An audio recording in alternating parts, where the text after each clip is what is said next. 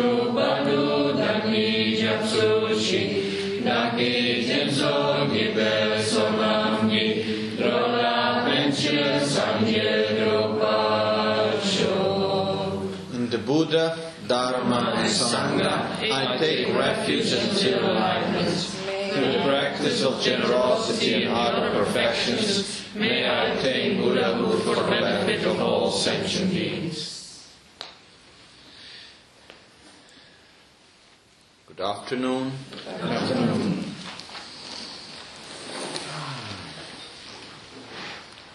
So, this morning you all did the Guru Puja. While I went to this other place, I don't know the name. Okay, you understood? to uh, represent Lama Gangchen in this congress, not a symposium. Then I come back. Anyhow, so today we have the afternoon to finish the seven point mind training. And uh, I would like to just start today with a short story, which uh, someone remembered me of this story yesterday, and it was in my mind because I remember the whole details of the story, but sim- simply I forgot that it existed inside my mind for some time. So I like to remember you with the story, which has something to do, a lot to do with what we have said yesterday. And uh, it's a story that I first read it in a textbook of my Portuguese lessons. It's the following. As you may know, in Brazil, we had, since at least four or five hundred years ago, a lot of missionaries that they went to, how to say, teach the native Indians how to be civilized. that was the idea, at least. So, um, we had a lot of Jesuits um, missionaries also. So this is a story. In the textbook, it's written as if it's a true story. Let's believe it is. Okay. The story is that one missionary goes to Brazil, not that long time ago, And then he's up there, he's a young missionary. And he stayed for a few years in this local community together with the native Indians. And uh, he makes very good friendship with one young Indian, Brazilian native Indian. And uh, after, you know, a few years there, and he had a really good friendship, and it was time for him to leave. And uh, he had a watch. One of the objects that he was most attached to was his watch. The watch that he had was a very special watch. It has many functions, like it not only could show the time precisely, but it was also showing the day of the month, the day of the week, the, fun- the moon f- uh, phase, and so on. So it was a very special watch. And before leaving, the native Indian came to him and said, Oh, I like this give to me. And uh, he was a little bit saying, uh-uh, how I do now? Because he's saying, yes, I like you very much. You have been a very good friend to me. But look, this watch is very special. It has many functions. Remember, it can show you the date. It can show me. It's a very special watch. And they said, yeah, yeah, yeah, I like it. And then after that, they said, okay, so he gave the watch to the, to the native Indian. And he gave this watch, and after some time, not long, not too long ago, before he leaves, the Indian come to call him, very excited. Come, come to see, come to see, come to see. And then when he comes back, he goes a little bit by the forest, and he finds, and he shows that up in a tree, there is his watch hanged in a tree, in the middle of a piece of wood full of colors. He put on the tree the watch. And the Jesuit priest is saying, You stupid guy! This is not an ornament for the forest. This is something that you should use to look at the time. It's something that you should use to look at a date. It even shows you how is the moon, and so and so on. And the Indian was looking to him, not understanding much. Okay. Afterwards, the Jesuit priest gets back to the city and tells this story to a friend friend comes to meet him in his office, and he's there talking and explaining the story. And when he gets to this point, saying, "Look, but it's so stupid how these guys they don't understand what the watch is for, and they just hang it in the middle of the woods, thinking it's an ornament for the forest." While he was saying that, behind him in the wall, he had bows and arrows hanging. what would an Indian say if he sees the bows and arrow hanging there? You stupid guy. It's completely useless to have it there. This is used to kill animals to get food, not just to make an ornament to your wall. Okay? So, who is right and who is wrong? They are both wrong.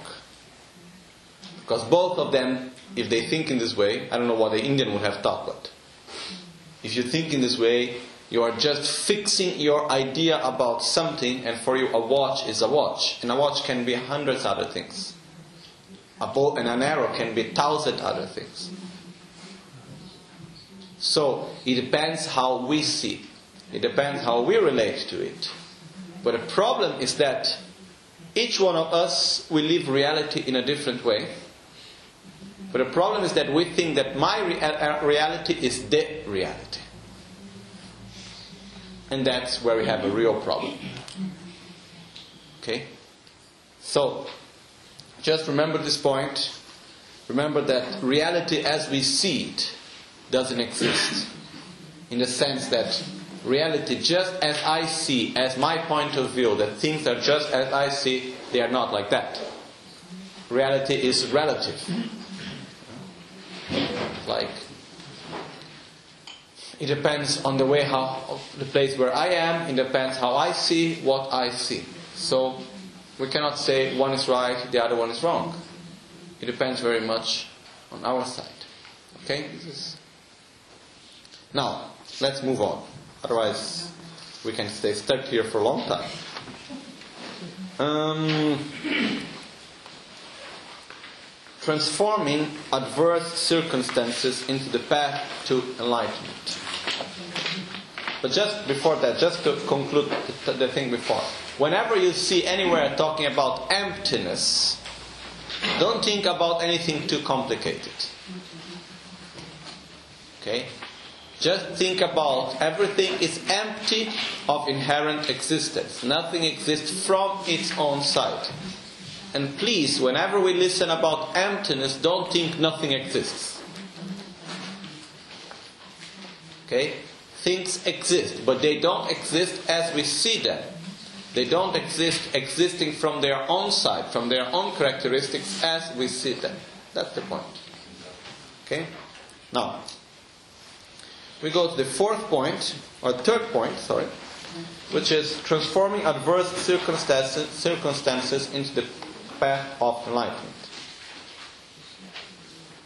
When the environment and its inhabitants overflow with unwhole, unwholeness, unwholeness, transform adverse circumstances into the path to enlightenment. Apply meditation immediately at every opportunity. The supreme method is accompanied by the four practices. Okay. When the environment and its inhabitants um, overflow with unwholeness, unwholesomeness, how do you read that? Transform adverse circumstances into the path to life. Okay. Uh, this means it happens that the environment becomes hostile to us, no? It can be too cold, it can be too warm, it can be a thousand of different things. Not only the environment, but also the city can be hostile. There can be many ways how the environment with the place where we live is hostile to us. People can be hostile to us. Animals can be hostile to us. Spirits can be hostile to us. Anything that exists somehow can be hostile to us. Okay? Not anything that exists, but most. Most. So what happens is that does it happen in our life that we have situations that are hostile? I believe so. At least sometimes, no? So sometimes in work, family, the weather, how the way people treat us, and so on and so on. So what we shall do is transform these moments instead of only leaving them and saying, "Oh, what a terrible situation I am in." Let's use the situation as a path to enlightenment. How we do that? There are different aspects of doing it. Okay? So the first aspect is the fact that whenever I am in a situation where there is something not nice happening, that I suffer, first thing I should remember that what I am living is a result of the actions that I have done in the past. So I don't blame others. First thing. So I am living a difficult situation. I said, okay, this is the result of my own karma. This is the result of my own actions that I have done in the past and I am responsible for them. It doesn't matter if someone is harming me, if the weather is not good, if the environment is hostile. This is what I am living in my personal life is a result of what I have done. What other people are living is the result of what, what they have done, and what other people are doing is the causes that they are creating for the results that they will live in the future. So I myself, I am responsible for myself, and I should be careful with that. So whenever something happens that is unpleasurable, instead of going there and saying, Why this is happening to me? I haven't done anything, and because of this and that, and look how bad these people are to me, and blah blah blah blah blah blah blah. And just making the thing worse. What we do simply we say, okay, I am responsible for what I have done, and I will take care, and see the present difficult situation as a way of exhausting the negative karma that we have accumulated in the past. Now, there is a big difference between exhausting the negative karma and purifying a negative karma. Okay? We do not purify negative karma through suffering. The spiritual path is the path of joy, it's not the path of suffering. So there is not such a thing like I need to purify because I've done so many bad things in the life, so I must suffer. You go, ah. And you try to make us suffer more and more because I need to suffer. Why? Because I was such a bad person. Then we go, we go. This doesn't work. Okay? Simply, it doesn't work. If we need to purify, there is a whole method of purification. And it's not through suffering that we purify. You shouldn't do like we had one friend once in the center in Brazil. She was making 100,000 prostrations retreat. And we all said to her, Oh, be aware to put a cushion for your knees or protection for the knees. And she didn't do and they start to get painful. And we say, Stop it. And she said, No, I need to purify. She ended making an operation in the knees. You know, it's like something not working inside. So, this is not the way how to do purification. It's very clear in the teachings. So it's not I need to go for suffering to purify. Okay? So, the way of purification, just very shortly, it has four aspects to be able really to purify what we do, or negative karma. The first is to develop love and compassion to the ones we have harmed.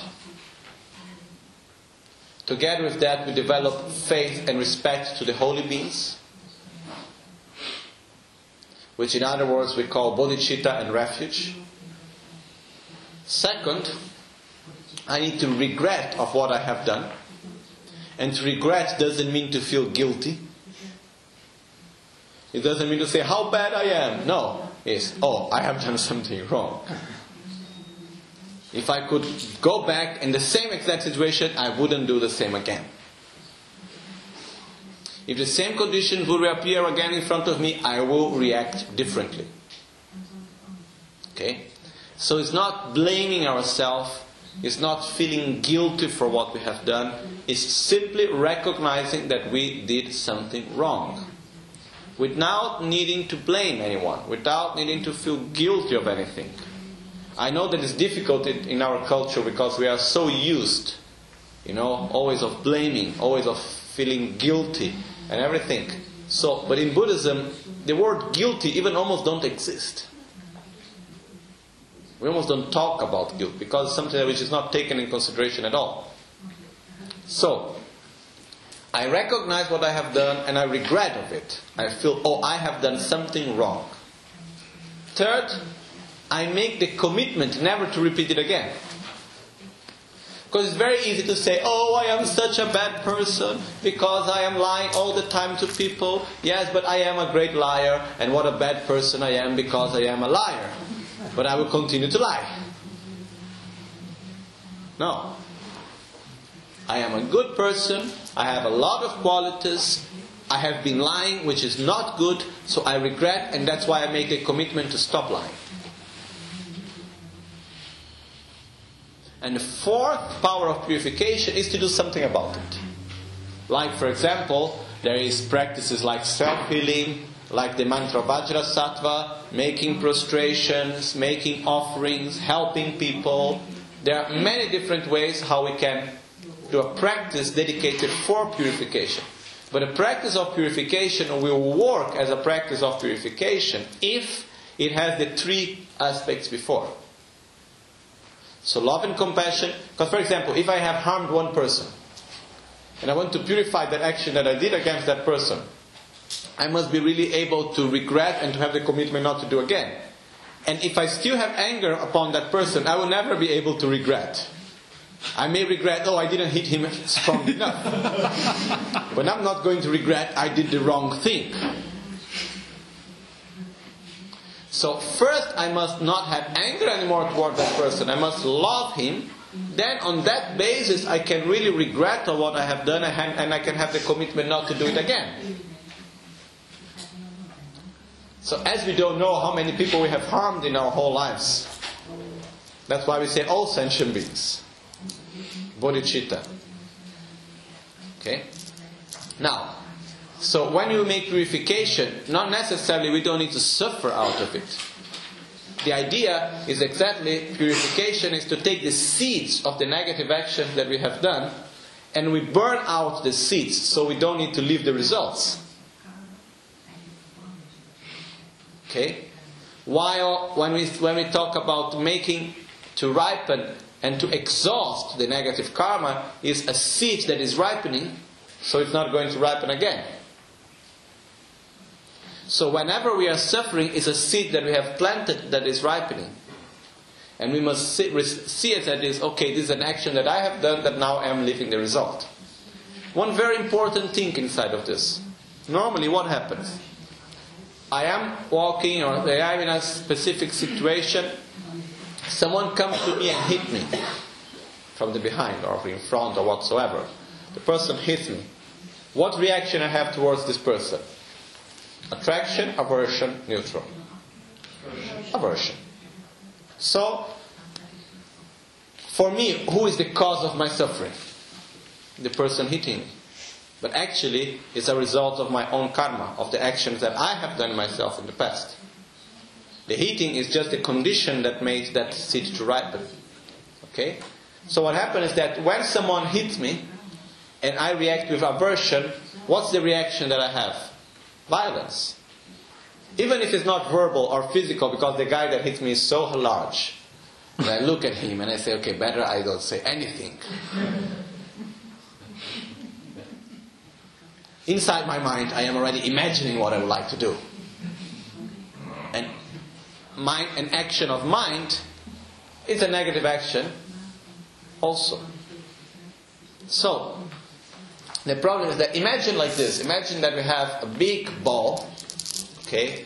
It can be square also, it doesn't matter, but let's say a ball, which is hanged by a long line. Okay? Then this ball is in front of me and I hit the ball. Boom. And then the ball goes around and I don't see the ball anymore. But after some time, it hits me back. Okay? When it hits me back, what I do, I hit the ball again because I say, "Oh, you stupid ball," and I hit it again. Then it go around stronger and faster because it's faster than before. Imagine that we have hundreds and thousands of these balls all the time, hitting us from each and every side, and we are just hitting them to all the sides. So, what happens is that the more we react negatively to suffering, the more we will suffer. Okay? So when I get the ball, if I just remember, oh, look, that's the result of the last time I hit it, you know, so, okay, better not to react, so at least it will not come again in the same way. So whenever we are in a difficult situation, whenever we are in a situation of suffering, instead of blaming what is hitting us, just recognize that what is happening is a result of our own actions. So don't react with more violence to it. So through that, we start putting, instead of putting our foot in the accelerator, we start putting it on the brake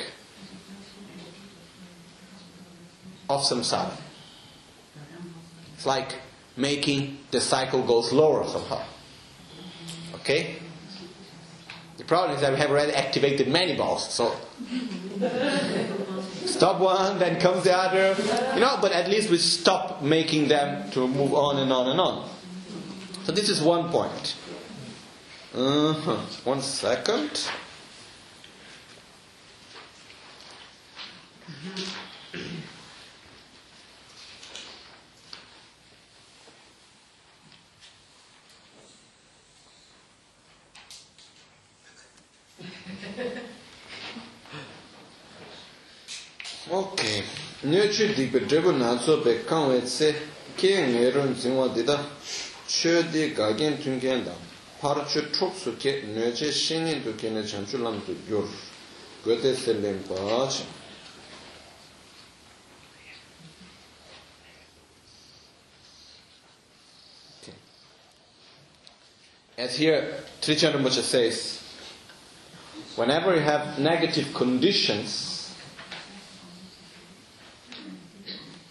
you should be able to, where is it here?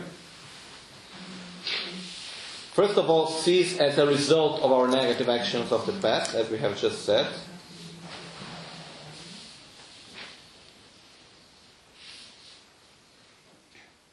So transform negative conditions into positive conditions. Inter- interferences into friends and harm people that harm us and transform them into our spiritual guide, into our teacher. So what does that mean? So first of all, something that is a negative condition that makes me suffer, I can transform it into a positive condition of eliminating my own negative karma. So I can see it as a way, okay, instead of seeing as something bad, as something so heavy, as something that I need to react with aversion. Because why do I react with aversion? Because it's something that is harming me. In the moment I see it's not something that is harming me, but it's simply the result of my own action which is being exhausted. At that point, we don't have to react in the same way to the action. Okay? First thing. Second thing, when we say transform it into the path to enlightenment, also, and I think this is one of the most beautiful things we can do when we are in difficult situations. There is one phrase here which says in Tibetan. It's from one great master called Kache Panchen. I think he was, Kache means Arab in Tibetan. What? Arab, from the Arab countries. So I think he was an Arab Buddhist master. Because from Persia, most probably. Okay? Anyhow, we should remember that where Pakistan is today, in the past was Buddhist. You know? And uh, was one of the most important Buddhist areas was in Pakistan, where Pakistan is today, in the valley of Swat. Anyhow, uh, there was this great master called Kache Panchen Shakya Shri, and he says in Tibetan, Kina dewet so sungo pende namka kawar sho. Dugna kungi dungal kur dunge gyatso kemra sho. It's like the essence of transforming negative conditions into positive and transforming positive into more positive. It's like transforming the negative, the moments of suffering, into the path to enlightenment and transforming the moments of joy also into the path to enlightenment. And transforming each and every situation that we live into the path to eliminate selfishness and develop altruism. So the verse says, Kina. When happy, dedicate your happiness to the well-being of all sentient beings. Of all. May the sky be filled with well being and happiness. So, whenever we feel happy, instead of only keeping our happiness for ourselves, instead of only feeling pleasure for ourselves, we say, Oh, may this pleasure, may this happiness be for everyone. May the whole sky and space be filled with joy and happiness. So, what we are doing, we're having an altruistic attitude, not selfish. So I am happy. I want everyone else to feel the same happiness that I am feeling right now here. Okay? Then the next part it says, When in sorrow, when suffering, take the suffering of all upon yourself, and may the ocean of suffering get dry. So it's like whenever we are happy, what we do, we dedicate our happiness for all. Whenever we are suffering, just for example, if I have a headache, I may dedicate, may everyone that is having a headache at this moment, in the past and in the future, may all the headaches, may all of them ripen upon me through this headache that I'm having right now. I'm not asking to have more headache, okay? I'm just saying, by this headache that I'm having right now, may everyone be free of headache through the one that I'm having right now. And may all the suffering be extinguished of all sentient beings. Through the suffering that I am reliving right now. So actually, it's another way of practice Tonglen in a very direct way. So, It happens for us very often to be in difficult situations, no? It happens very often for us to have pain, or it's too hot, or it's too cold, or I am hungry, or I am this, or I am that. We are always ready to complain about something in life. So instead of actually just saying, oh, how tired I am, what a bad ache I have, how this I am, how that, I said, okay, this suffering that I have, may through this suffering, the suffering of all sentient beings be purified through my own suffering. First of all, what happens is by doing this, we see how our suffering is very small compared to the all the suffering of the others. First thing. So we don't feel that we are the one in the worst situation in the world. We are quite strange sometimes, you know. It happens two things. When we have an object of desire, we think that nothing else in the world can be can how to say be in the place of that. Only that object can satisfy me. And in the same way, when we are suffering and we are, we think we are the one in the worst situation. And even when there was someone who is suffering a lot, and we come and say, "Come on, it's not that bad," and then the person just goes on and on telling how bad his situation is to show that his suffering is worse, stronger than the suffering of the other. No? So, the point here is, when we are happy, enjoy your happiness. When you are happy, rejoice of your happiness. When you have pleasure, enjoy your pleasure. But not don't keep it only for yourself. Dedicate it for all. With the heart. When you are suffering, don't go and go inside your suffering and stay only that I and my suffering, you know. Open your heart, not closing yourself for your suffering, which means it's not like I am not suffering okay, look how much suffering is around, so my suffering is nothing, forget about it. No. Because if we do that, once again we put the dirt under the carpet. Then one day we explode or we implode. So I recognize my suffering. I am suffering. I am sad. I feel sick, whatsoever. But I don't keep this only for me. I say, I make it useful. I say, may through my suffering, the suffering of all other sentient beings, be manifested through my own suffering, and may they be free from suffering. So I feel it's like if my suffering is burning not only my negative karma, but is burning the negative karma and the suffering of all other sentient beings through my own suffering. What are we doing with that? Is it clear how we are transforming this moment of suffering into the path to enlightenment? Because what we are doing is developing love and compassion, developing altruism, both when we are happy and when we are suffering. Okay? Most of the moments of our life, we are or suffering or happy. There are some moments of neutrality when we are neutral. But most of the time we go from one extreme to the other. So what we do is we use each one of these moments, transforming them by remembering others within it. And the third point, is this point clear? Okay, maybe not so easy to do, but I think it works very well. It gives meaning to our life, in the sense, even if I am with a difficult moment, it gives meaning to it. And the next, the next point, as Rinpoche Rinpoche said, the enemies transform into spiritual guides and teachers.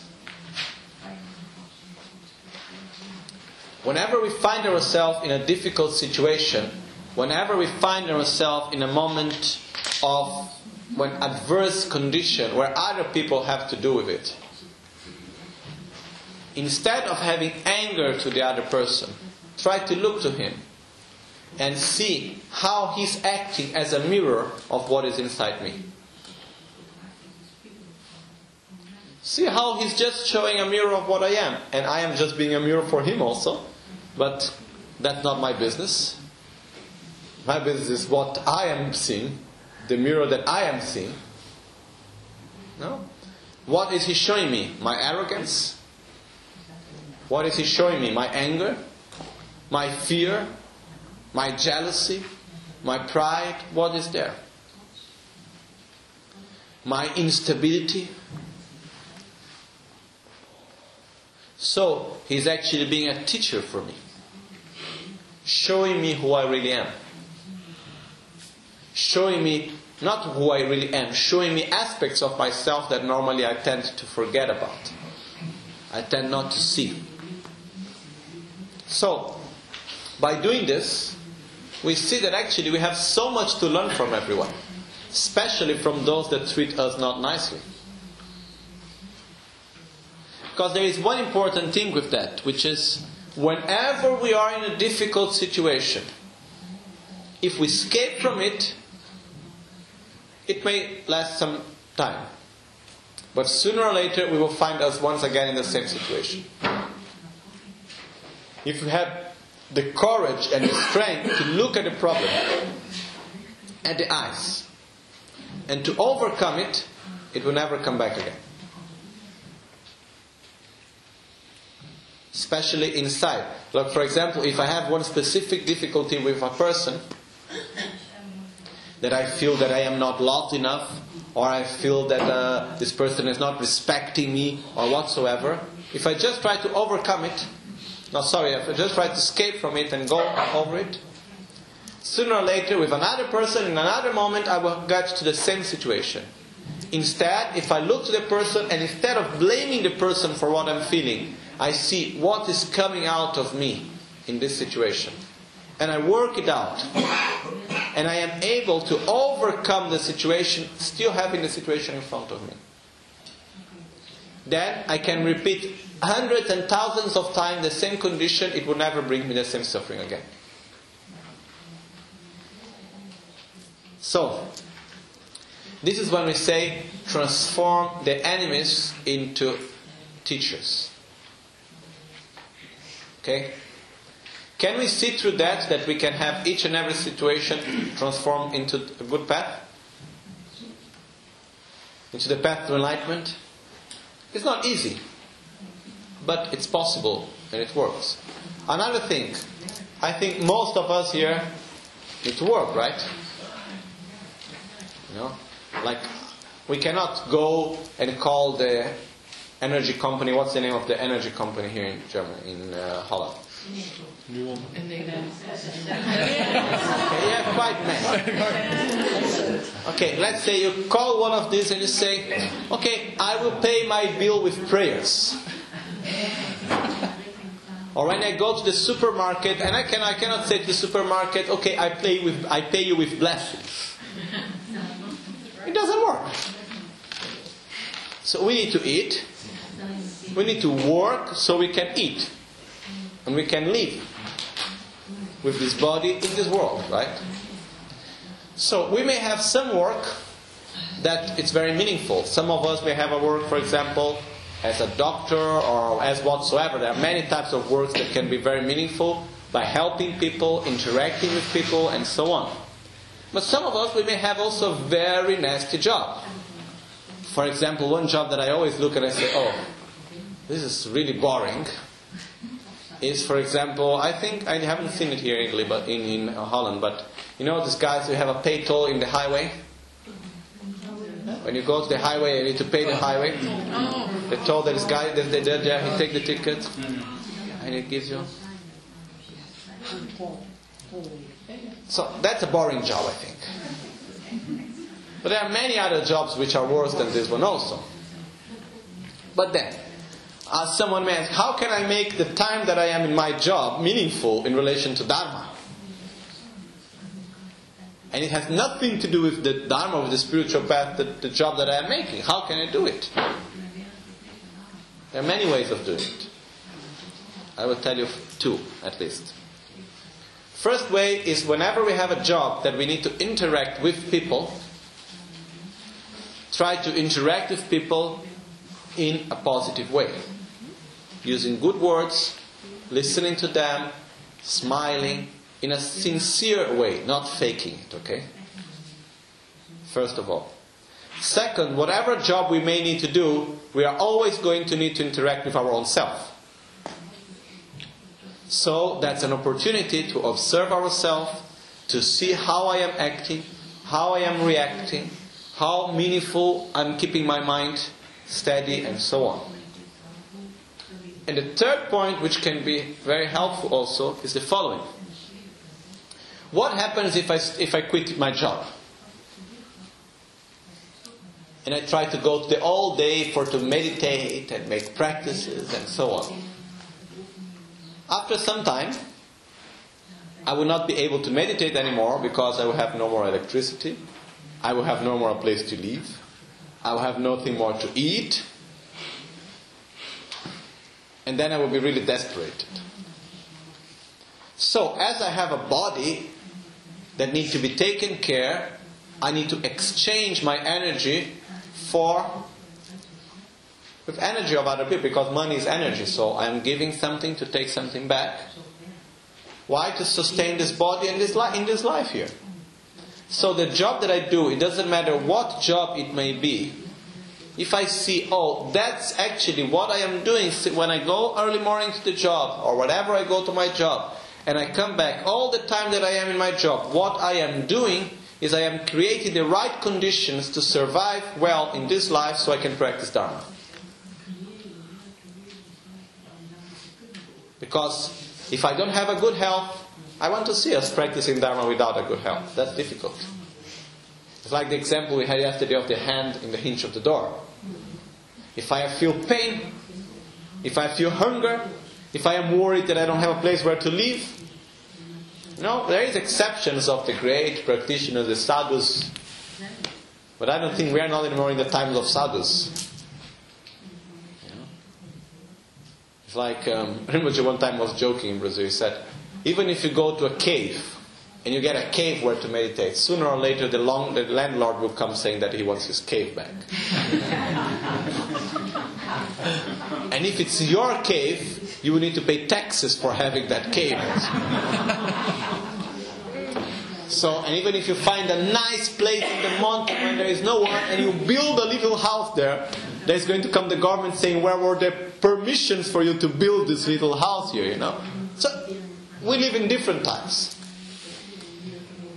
So, if I see that every moment that I put effort in my job, why am I doing this? So I can have the right conditions to be able to survive well in this body, in this life, so I may practice Dharma.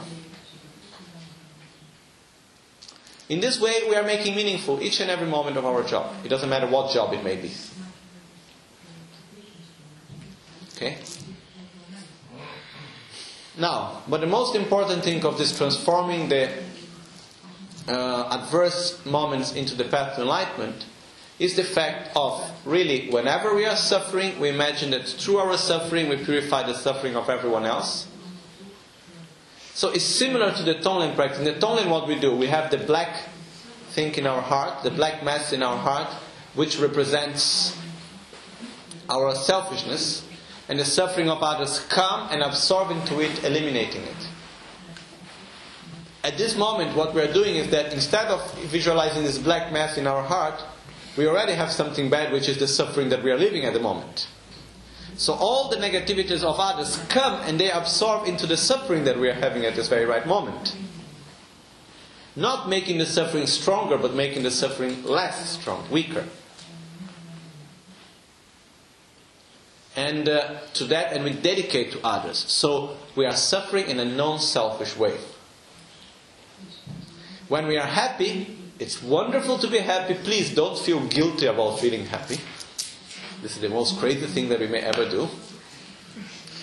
So, enjoy your happiness, enjoy your pleasures, but don't keep it only for yourself. Dedicate it for all. And don't worry that you are going to lose it because you give to others. The more you dedicate for others, the best, the better it will be. Okay?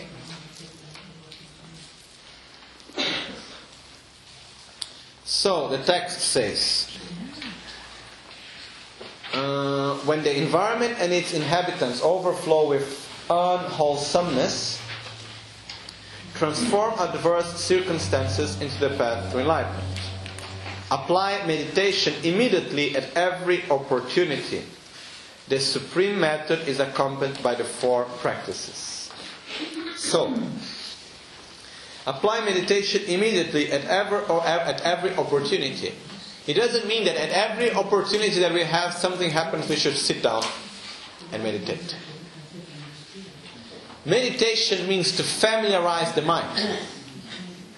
So at every moment that we see something happening, we should familiarize our mind with the positive attitude, which is what we have just said now.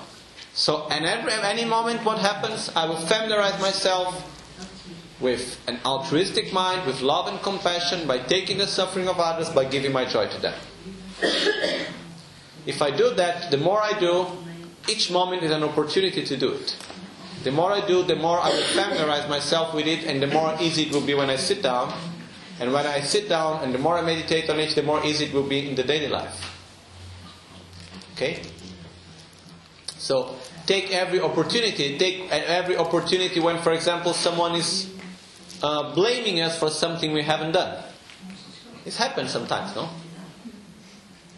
So when someone blames us or when someone criticizes us, it's one of the most beautiful moments to practice. Why? Because it becomes crystal clear how much we project our happiness in our image. because in reality, we don't give any importance of what the other person is really thinking somehow. But when he's thinking something which is against me, oh, then I have a problem. so what happens is that we're in a, we are in a situation that someone criticizes us. First thing, don't react trying to justify yourself. Oh, it's not true what he has said. It's not like this. He understood wrong. I didn't do it this way. I did it that other way. You know what you have done. Independently what a person has said. So relax about it. But observe how we are disturbed by what other people think. And see how much importance and how we try to live a life which is not our own life. We try to live other people's life. We try to be someone else because of what other people, and we try to be what other people may think that we are. And we suffer a lot out of that. One time I went to a rabbi when uh, just after I went to the monastery. My grandmother, my the father, the family of my father is Jewish, so my grandmother, when I arrived in Brazil after going to the monastery for the first time, I was 13 or 14, something like this. She took me to talk with a rabbi. His name is Nilton Bonder. I respect him very much. Very great rabbi. And uh, we sat down in his place, and the first thing that the rabbi told me was, If I am I, because you are you, and if you are you, because I am I, I am not I and you are not you. But if I am I because I am I, and if you are you because you are you, then we can talk. This entered my mind once and never went away. if I am I, so if I am I because you are you, which means if I am acting in a way because you are there. If I am I because you are you, and if you are you because I am I, I am not I and you are not you. So if I try to be someone because you are there, so I try to be something different because of you, and you try to be something different because of me, I am not me and you are not you. But if I am I because I am I, and I am what I am, and you are what you are, then we can talk. Okay? So, the problem is that we are not satisfied of only because what we are. We want to know what other things that we are. So, together with that, when people criticize us, when people blame us, it's very interesting just to observe how much I know what I am how much I am satisfied with what I am, and how much I project my own happiness and well being on what other people think that I am. Okay? The more we are satisfied and the more we know what we are, the less we project our happiness on what other people think that we are, the better and more happy we will be. So, if someone says we are a demon, or someone says we are the God, it doesn't matter. We know what we are. The only one that can judge is ourselves, what we really are. You know? There is the story of the monk that went wrong. You know the story? I think. I, okay, shortly. In Tibet, one of my teachers, his name was Genpapala, he told me that when he entered the monastery, he was around seven years old. When he told me the story, it was maybe what? Seven, eight, ten years ago, he told me the story, and he was already 73. So, quite some time ago in Tibet. Some 70 years ago in Tibet, at least. When he entered the Sera monastery, a big monastery, there was one monk there, one old monk, and they used to say, Oh, this is the monk that went wrong. He didn't know how to read and write. He, was, uh, he didn't know really how to make any prayers. Uh, he was all the day just gossiping around and doing the very low level jobs in the monastery. And uh, everybody was saying, okay, he's here, you know, he never broke any real rule of the monastery, that's why we cannot send him away, but there he is. Hmm, not really, he's not really useful for the monastery, he doesn't know much, just doing very low level jobs, so whenever the kids would not study well, the teachers would say, Ah, study well, otherwise you become like him. So the kids were always looking. Be careful not to be like him. He was the example of, okay, what you don't want to be. Okay. One day, this old monk, the monk that went wrong, he went to one of his. Uh, he, he had one. It's not a disciple. It's like a. It's like some type of a student, which means in the monastery, after a monk gets to a certain age, and after a certain number of years that a monk in the monastery, automatically he will be responsible for a new young monk that comes to the monastery, independently of the knowledge that he has or not. So this monk had a young monk for whom he was responsible, which we call a student, anyhow. So one day he went to the student and he said, Okay, for three days don't come to see me. I'm going to die. And the student said, Okay, one of his jokes, again, you know, I will just take my time and not go there to, to bring him water or food or whatsoever for three days. Better for me. And he went away. After three days, he came back. He entered the room and he saw the old monk that went wrong was there. He was seated in the meditation position. In front of him, there was wood to burn the body. There was the cloth to put around the body, the rope to put around the body. He had all the right ropes, like the yellow ropes that normally you use in special ceremonies, like in this case. He was sitting there and he was dead. Now, it's not like he took something poison to say, okay, I'm going to show at least in the end of my life that I was someone. I recognize one and then it. No. How do you know if someone was really able to transform the moment of death into the path to enlightenment? Actually, this is the, one of the most difficult realizations that one person may have. There are, for example, another monk, which they gave him. In monasteries, monks love giving nicknames. So this monk is what's called the teacher Shincho Tampa. If you take verse 84 of the Guru Puja, it starts with Shincho Tampa. Shincho Tampa, Jedzon Lamala, the first line. Why? Because he said, oh, it's my time to die. So he took all his disciples together. They would recite the Guru Puja very slowly, and he said, now I will die. When we will get to the end of Shincho Tampa, oh, he didn't have it this time. Okay, finish quickly. And then, again, tomorrow we meet here again. And then he was there. And he did it many times, and he would never die. So they gave him the name, oh, that's the teacher Shincho Tampa, you know. Anyhow, just to say that it's not something easy. It's one of the most difficult things is to be, really be able to recognize the moments of one's death. and instead of just dying like that, direct oneself and meditate through the process of death. And uh, how we know if a person had meditated or not through the process of death? Normally, when a person dies, right away, very quickly, the body gets completely cold, starts smelling, and so on. When a person stays in meditation, what happens is that the body is dead in the sense there is no more heartbeat, no more brain function, and so on and so on. The stream of parts of the body get cold, but in the heart it stays warm. In the center of the heart chakra, here it stays warm. And it can stay like this for 15 days, for 40 days, for even longer.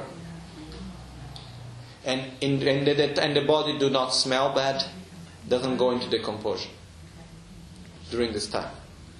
So this monk, he was in that state. So my teacher always said to say, I saw with my own eyes, he said, never judge the inner realizations of anyone. You never know what is inside the mind of anyone. Never judge them. So, who we can judge? Our own self. So we are the only ones who really know what is happening inside ourselves. Okay, let's say the Buddhas, but otherwise we are the ones who really know what is happening inside. So whenever someone comes and says something about us, can it be a compliment or uh, one criticism? It doesn't matter. We are the ones that knows who we are, what we are, and we should be satisfied with it and we should work on it and recognize what we need to change and what we need to develop and so on and so on. And it shouldn't matter at all what people say about us. They may say I am ugly, they may say I am beautiful. It doesn't matter much for me. Even though for us, the idea of being ugly and beautiful is not what I think is ugly and beautiful, is what other people think is ugly and beautiful. It's true. You know? So, yeah, we are quite crazy somehow.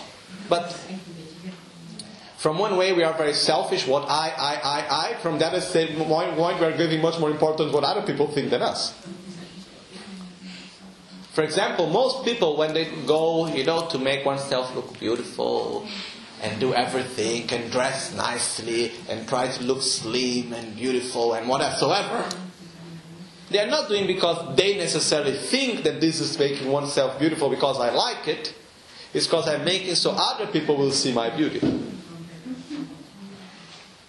You know?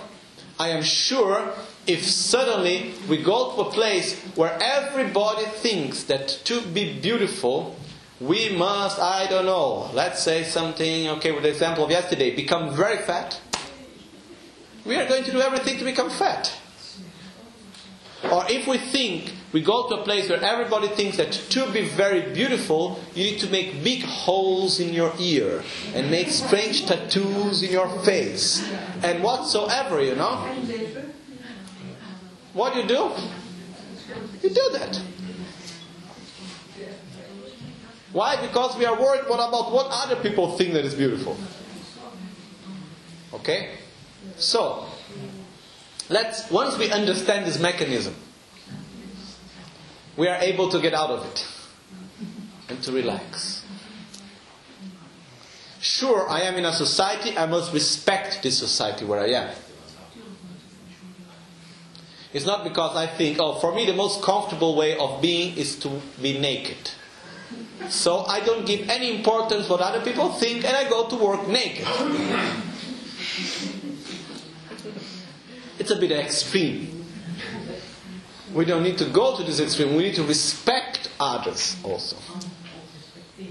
For example, if I go to work and in the society where I am, the place where I am to work, every man need to wear a tie.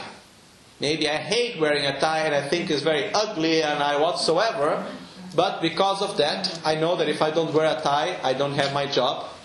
So I wear a tie and I respect the place where I am. Like, I go to meet a person, maybe for me, it doesn't make any difference if my clothes are clean or dirty or how I am looking, but it's a way of respect for the other person the way how I look. So it changes, what changes is not what we do, is why and how we do. So, for example, I can take very much care of myself to look beautiful for others, like making an offering for others. Not because I want people to say how beautiful I am. Can you see the subtleness of it? Okay? So, at least we can try to, we can try to join things together. I make an offering for others, and at the same time, I receive the compliments. you know, but we start with the first step at least. But the point from which we came is the fact that when people talk bad to us, they criticize us, or they make a compliment to us, please observe your mind how much we are driven by it. And we put an effort not to be so. We put an effort to say, no, I'm not going to let myself be taken by this. By this, by what people think of us or not. Okay? Now we move on. Okay, the supreme method is accompanied by the four practices. Which are the four practices? Let's see. The four practices, where are they?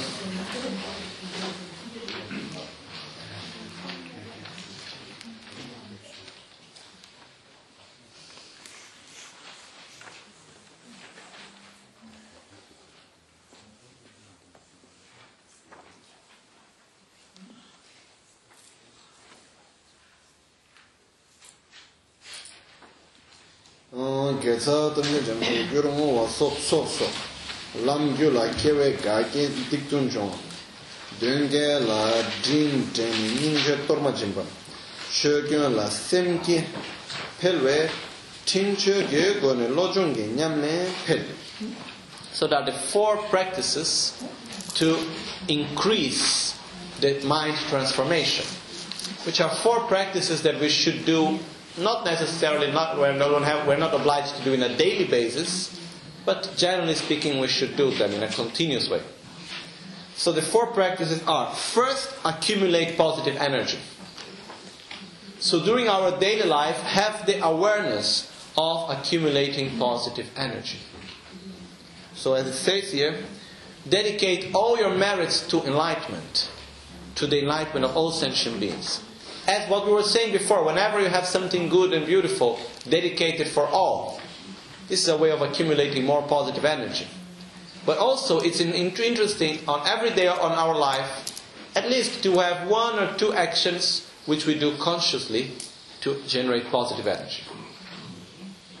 So we can make mantras, we can make mantras with visualizations, like the practice of Tonglen or like inside self healing we can help people, we can smile to people, we can do mm, thousands of different things. But do something every day to generate more positive energy. We make the offerings in the altar, even if it's just offering one incense to all the holy beings. It's like there is at least one thing, something that we can do every day to generate more positive energy. Second practice purify your negative actions purify the negative energy. How? To the four powers of purification that we have just seen before, which means develop love and compassion towards others and generate refuge, which is profound respect to all holy beings. Second, re- uh, regret from all the negative actions. Third, the commitment not to repeat again. Fourth, do something to purify. Make a Vajrasattva mantra, self healing, make offerings to the Buddhas, help people in need, do something about it. So, this is the four par- powers of purification. And then after that, the third power of purification, the third practice that we should do is, uh, let's see how to put it in a more easy way. what happens if we go to a place or if we are nearby a person that is very nervous for a very long time, or even for a short time. Which is the influence that we receive? We become more calm or we become more nervous? We become more nervous. It's like almost as if we adapt to the frequency of the other. Okay? Sometimes we are the stronger frequency, so the nervous person can adapt to our calm frequency. But sadly, mostly happens the opposite way also. So what happened is that I think, have it ever happened to any one of you to go enter a place, a room, and suddenly don't feel comfortable? And we don't know exactly why. And after we come to know that people were just fighting there, or something bad has just happened, or something like that. In the same way, it can also happen for us to go to a holy place. And when we enter this place, we feel so much peace. We feel, oh, Oh, it's like opening the heart. I remember one time one lady in Brazil. She went to see the relics of Buddha. And uh, it was an incredible moment because we had like people coming from 8 o'clock in the morning until 8 o'clock in the evening. And there was a long line, non stop, four people at a time going to see the relics in a public place in Sao Paulo for 10 days. It was one of the most beautiful moments I've ever seen. We were 33 Buddhist centers and temples together organizing. We were the main organizers. They were all together. It was something incredibly beautiful. And one day, it's a public, it's a, from the government, it's like a public cultural place where many cultural events happen. And one day I was going to the toilet, so I just went out of this big hall where 400 people were sitting because each hour we had a meditation shifting from each different tradition. And then I was going out, and there was this long line of people waiting to go in. And in the line there were two ladies, two Brazilian ladies. And they would have made, looking at the size of the line and where they were, they may have already been there for at least half an hour. And then the ladies saw me and they said, Excuse me, what is this line for? Uh, and I said, Oh, it's to see the relics of Buddha. I said, But I am Christian. I don't believe in any of that. I said, Okay, no, do as you prefer, but okay, like I'm going to see it. She was talking with her friend, she stayed there.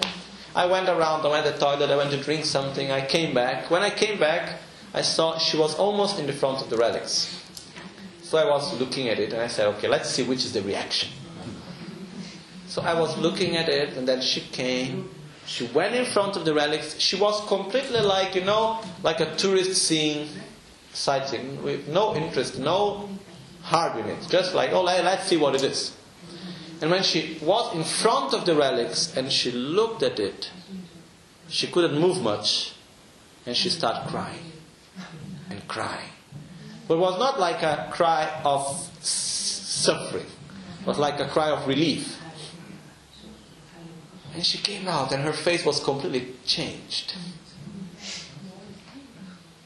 So, this is the power of blessing. When we have a positive influence of something, it, this energy comes and moves something inside ourselves.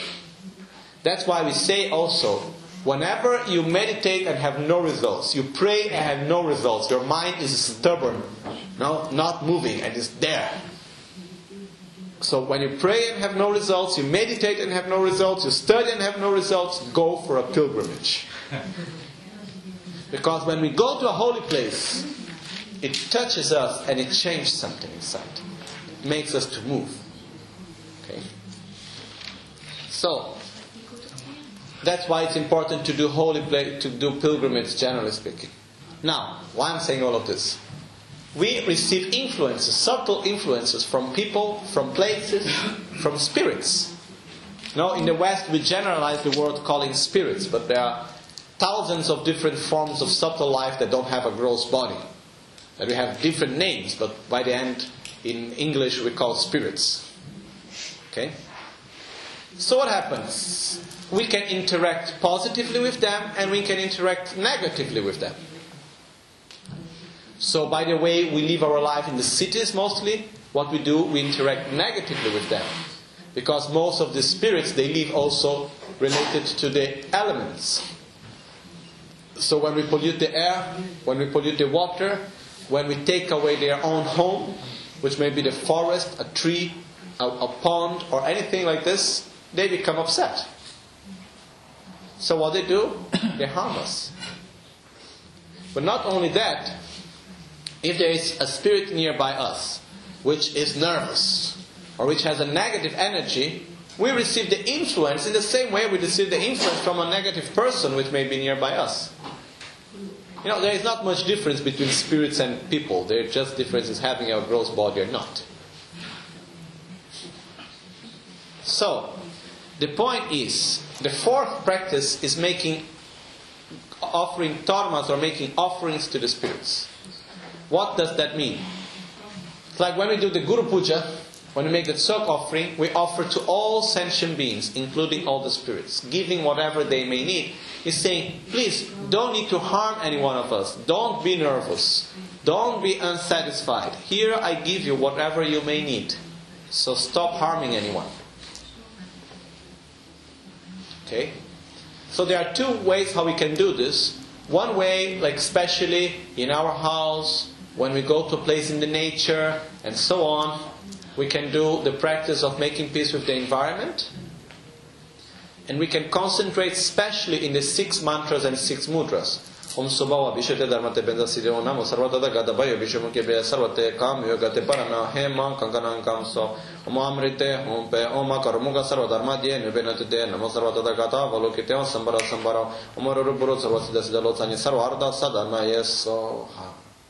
Okay?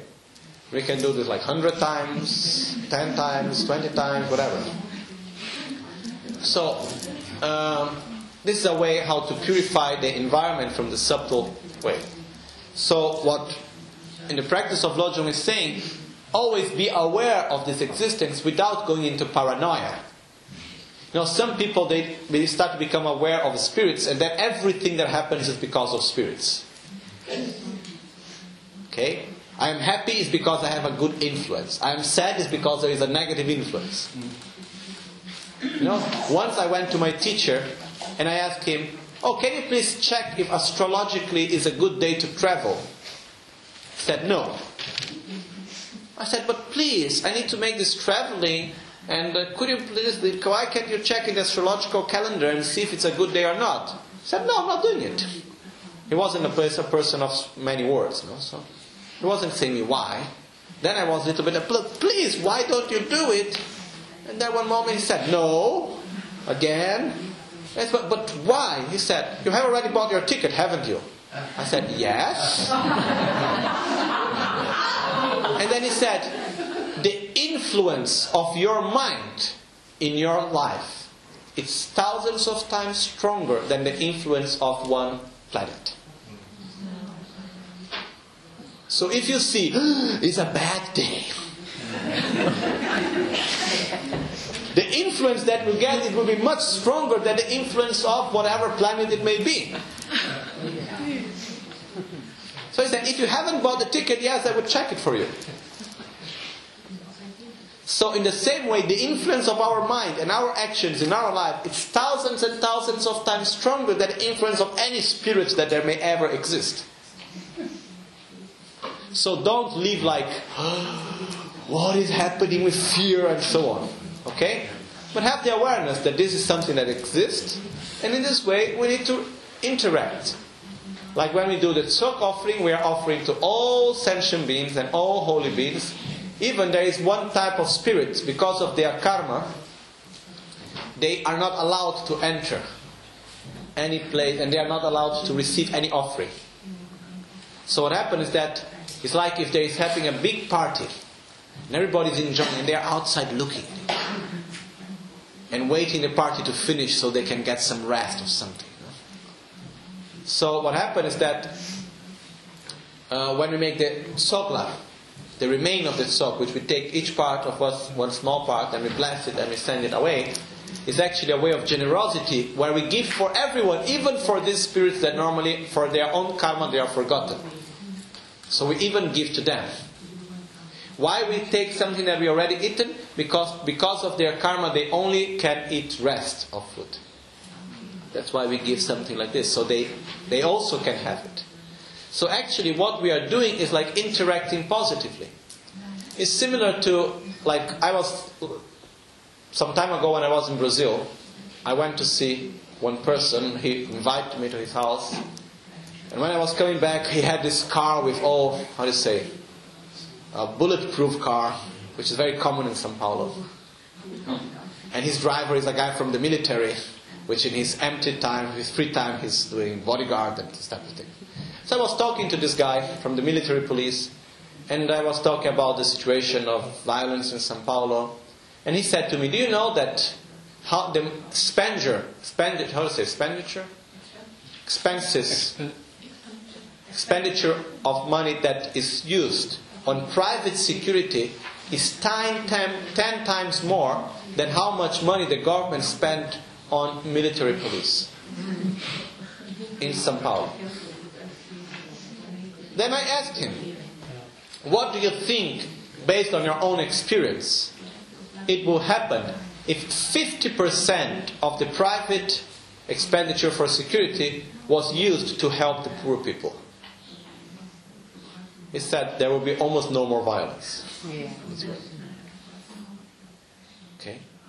So, in the same way, is it possible for us to have subtle types of spirits to harm us? Yes. But instead of us being more strong and trying to harm them and creating thousands of protections, we give them what they need out of generosity. And then they don't harm us anymore. Okay?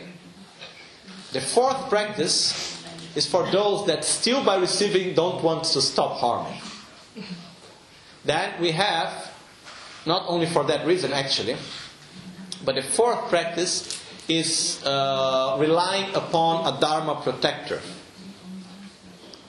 Relying upon a Dharma protector, it means there are some holy beings which have a subtle form, which they dedicate their life to protect, to create the good, subtle conditions for the practitioners of Dharma to be able to practice Dharma well.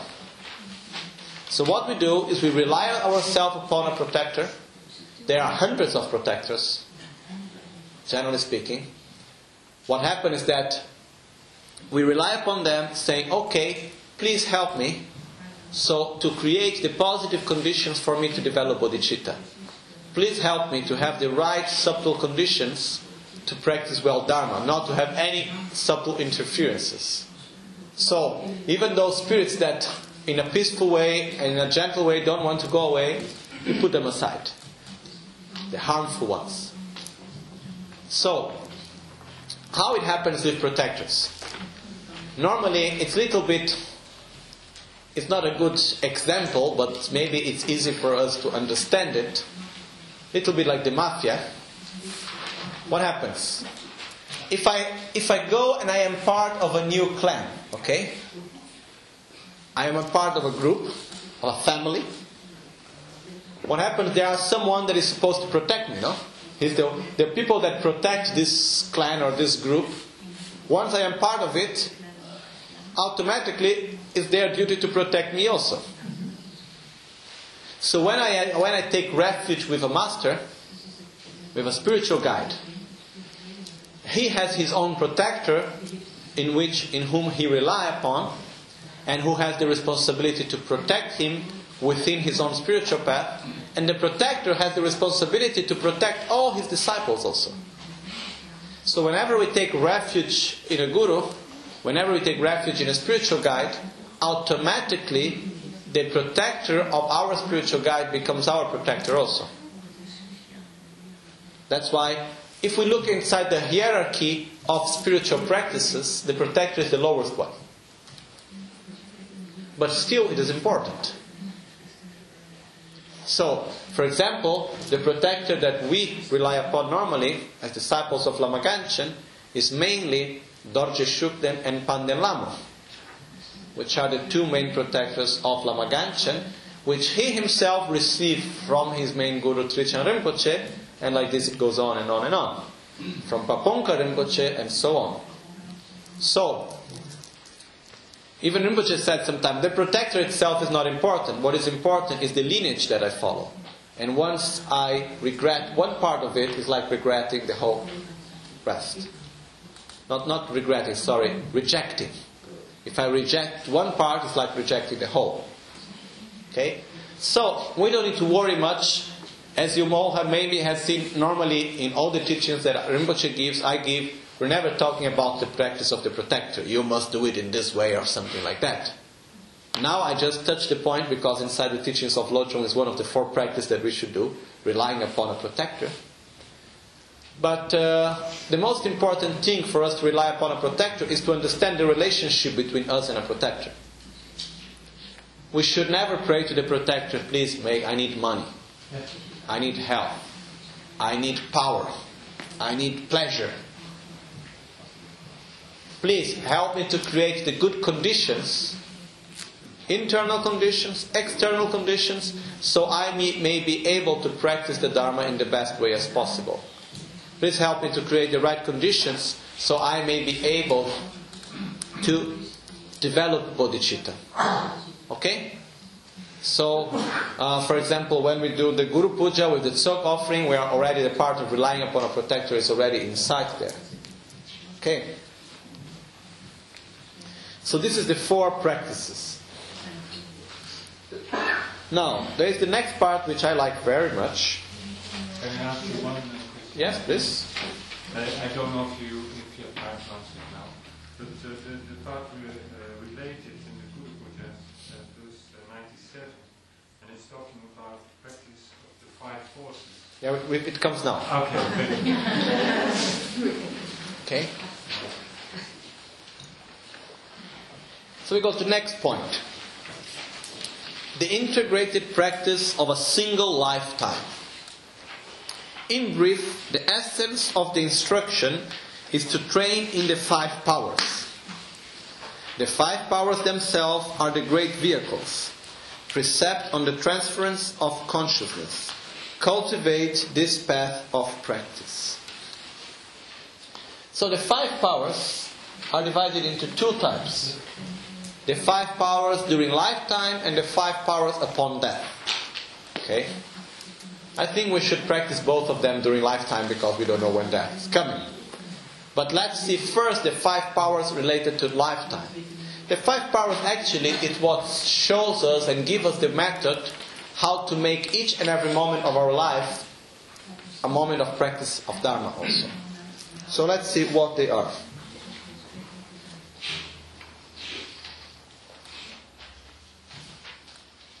The five powers upon lifetime and the five powers upon death, the name is, is the same. The order is a bit different and the meaning is a bit different, but the name are the same. The five powers are the same five powers actually. So we have Tomna uh, lo da jin cha dan so gi tu mi tong wa pe pembe talk. So I will tell you first the name of the five powers, then we have the explanation. The first one is the power of aspiration. The power, the second, the power of familiarization. The power of virtue, the third one. The fourth, the power of the antidote. And fifth, the power of, where are we? The power of prayer. Oh. Prayer. So, one again, the, fa- the power of aspiration is the first. The second, we have the power of familiarization. To familiarize, to get used. Third, we have the power of virtue. Fourth, we have the power of antidote. And fifth, we have the power of prayer. Okay? Virtue. Uh, we see now we are going to go to the meaning of each one of them. Virtue is literally is the power of the white seed. It's called of positive actions. So let's see the first one. Um, lo da jin cha dan so gi wan tu mi tong nyampe nyamba pembe to. So during our life, we should always have the first power of aspiration, which is always having the aspiration never to let our mind our mind to be driven by selfishness and mental defilements. Mental defilements, anger, jealousy, pride, mindfulness, envy, and so and so on. So it's not saying here you shouldn't let it be driven ever. It's saying, first of all, have the aspiration, the wish. I don't want ever to be driven by selfishness. I don't want ever to be driven by anger, by attachment, by insatisfaction, by jealousy, by envy, and so and so on. Okay? So it's a way how we actually give a direction to ourselves. We give a direction to our mind. And we say, I don't want myself to be taken in this direction. I don't want to follow this direction. I don't want my mind to follow this direction. Okay? So the power of aspiration. Don't let, not letting our mind being followed by attraction and aversion. Not wanting our mind to be followed by attraction and aversion. Second, the power of familiarization. Lojong.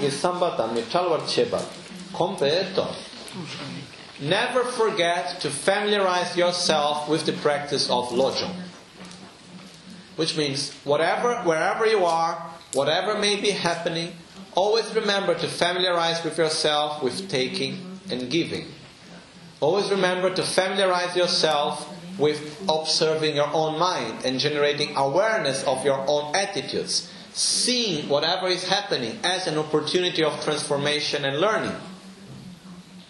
So, by actually everything that we saw inside the practice of Lojong, by remembering that and by familiarizing with it at each and every moment. So, it's the power of familiarization, it's the fact that we learn through repetition, by repeating. By doing the same thing again and again and again and again and again and again and again and again and again and again and again and we can go on and on and on. By that until one moment it comes naturally and spontaneously. So that's the power of familiarization, which we can also translate the power of meditation, but it's used in the sense of familiarizing, of getting used. But it's the power of not, like I will not be able to transform my mind from one day to the other. I'm only going to be able to transform my mind in a gradual way, doing every day a little bit, every day a little bit, every day a little bit, every day a little bit. Small step at a time, I have a big result. Okay? Next, the power of virtue or the power of accumulating positive actions or the power of the white seeds. Semke minyan shin pelwe che so. In, uh, in order for bodhicitta not to degenerate, we accumulate positive actions. So during our lifetime, always remember to do positive actions, to accumulate positive energy. As we said before, we can do that in many different ways by making offerings to the holy beings, by being generous to the sentient beings, by helping other people, by making mm, our prayers, by making visualization of helping others, by making the practice of Tonglen. There are many different ways how we can generate positive energy. Okay? But be aware of it. And do it with awareness during your lifetime. Fourth power is the power of antidote, which rang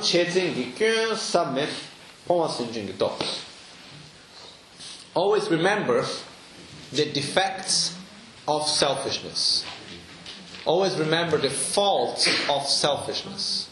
And by remembering the faults of selfishness, through that way, always it's like acting as an antidote not to be taken by selfishness. So in each and every moment, wherever you, whenever you can, whenever you are capable of remembering, remember the faults of selfishness. Remember how selfishness is the one creating suffering. How self- selfishness is the one actually to blame for our suffering and so on. And the fifth power is the power of prayers. Pelwar gyur. What's the difference between a dedication and a prayer? They are very similar. A prayer is a wish that we make. A dedication is when we take something that we have and we direct it to realize our wish. So it's like I have accumulated my positive actions, positive energy. I dedicate this positive energy to the development of bodhicitta. This is a dedication. A prayer is I pray, may I develop bodhicitta. So the power of prayer is for us always to have our minds directed into our development of bodhicitta. Never lose which is our goal. And my goal is to develop love and compassion for all sentient beings. My goal is to develop to reach enlightenment for the benefit of all sentient beings. So never forget your goal. Always have your mind directed in your objective. Trijang Rinpoche used to say, the first thing that you should do to realize something is to wish it. So, whatever you want to realize, the first thing that you should do is wish it. Have the wish to realize it. So, never forget which is the objective that you want to reach in your life and in your next lives. Which is, I want to realize bodhicitta. I want to reach enlightenment for the benefit of all sentient beings. So, again, first have the aspiration never, never to let our mind be taken by selfishness, anger, aversion, desire, attachment, and so on. Second, always familiarize our mind with the mind transformation practice. By observing the mind, by transforming the difficult moments into the path to enlightenment through the practice of Tonglen, by recognizing how others are a mirror of my own self. Fourth, um, no, third, accumulate positive energy to be able to generate bodhicitta. Fourth, remember always the fault of the faults of selfishness. And fifth, never forget your goal. Always dedicate yourself to enlightenment for the benefit of all sentient beings. And wish it deeply from your heart to develop bodhicitta, to reach enlightenment for the benefit of all sentient beings. So these are the five powers during lifetime. Okay? Now, we have the five powers during death, which is upon death. The five powers upon death are the same names, but in a different order. We have, first of all, the power of virtue. Second, the power of aspiration. Third, the power of antidote. Fourth, the power of prayer. And fifth, the power of familiarization. Now, the first one, the power of virtue. Yöje tamche tsok su tapte, geza druba karpo top. It's dedicate your material things, dedicate your wealth, what you have accumulated materially. It doesn't matter how much it is. You know, in this life, most of you have family, so we have responsibility with our family. So it's right when we die, we should leave materially what we have done also to take care of our sons and daughters and so on and so on. But not only that, dedicate a part of it, it doesn't matter how much it may be, for something positive. not saying that it's negative to give to family, but to generate something that will continuously generate positive energy. You know, help for the creation of a hospital, help uh, for the creation of a Dharma center or a monastery or anything else to uh, take care of the environment or something, to publish a, a special book that we have received a lot of benefit of it. Do something with it.